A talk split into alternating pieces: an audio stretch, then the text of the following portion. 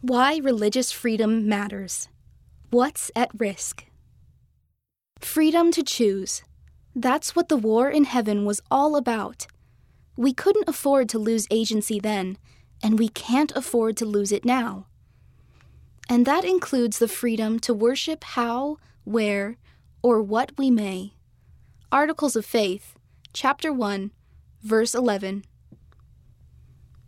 That's why the prophet Joseph Smith said, I am bold to declare before heaven that I am just as ready to die in defending the rights of a Presbyterian, a Baptist, or a good man of any other denomination as for a Mormon. For the same principle which would trample upon the rights of the Latter day Saints would trample upon the rights of the Roman Catholics, or of any other denomination who may be unpopular and too weak to defend themselves.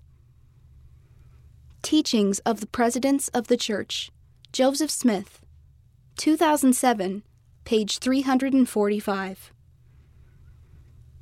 In addition to maintaining religious freedom as an eternal principle, even God will not remove the agency of any of his children.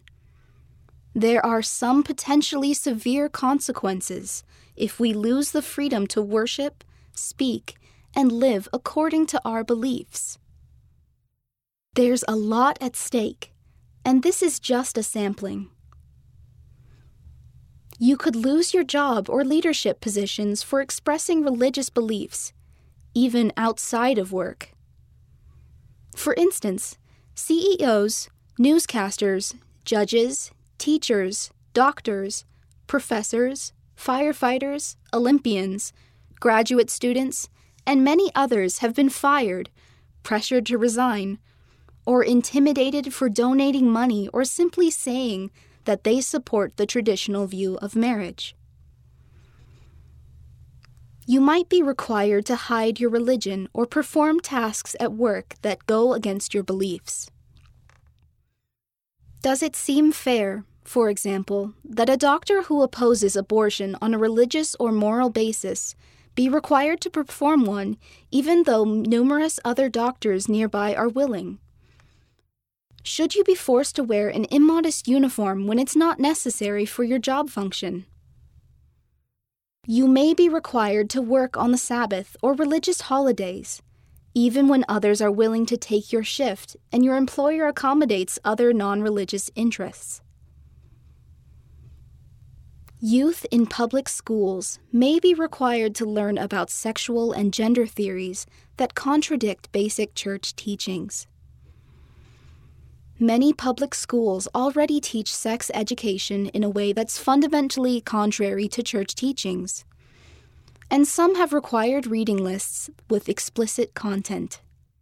You might not be able to create faith based clubs on college campuses without being required to let people become club members, or even officers, who oppose the club's religious beliefs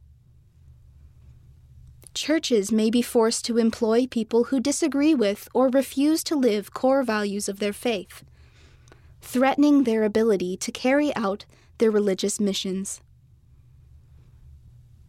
Churches could lose their tax exempt status by maintaining doctrines, policies, and standards that conflict with secular beliefs regarding marriage, family, gender, and sexuality resulting in a huge increase in costs to build houses of worship or to purchase and provide goods for humanitarian aid.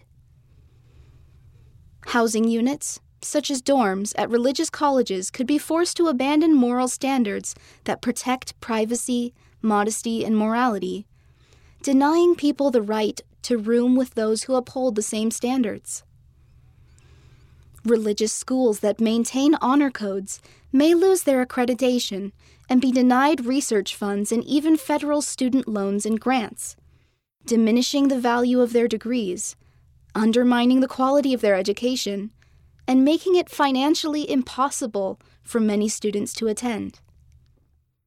As society continues to move away from eternal truths and God given commandments, we can't predict all the consequences that may result if religious freedom and the right to act on our beliefs are taken away.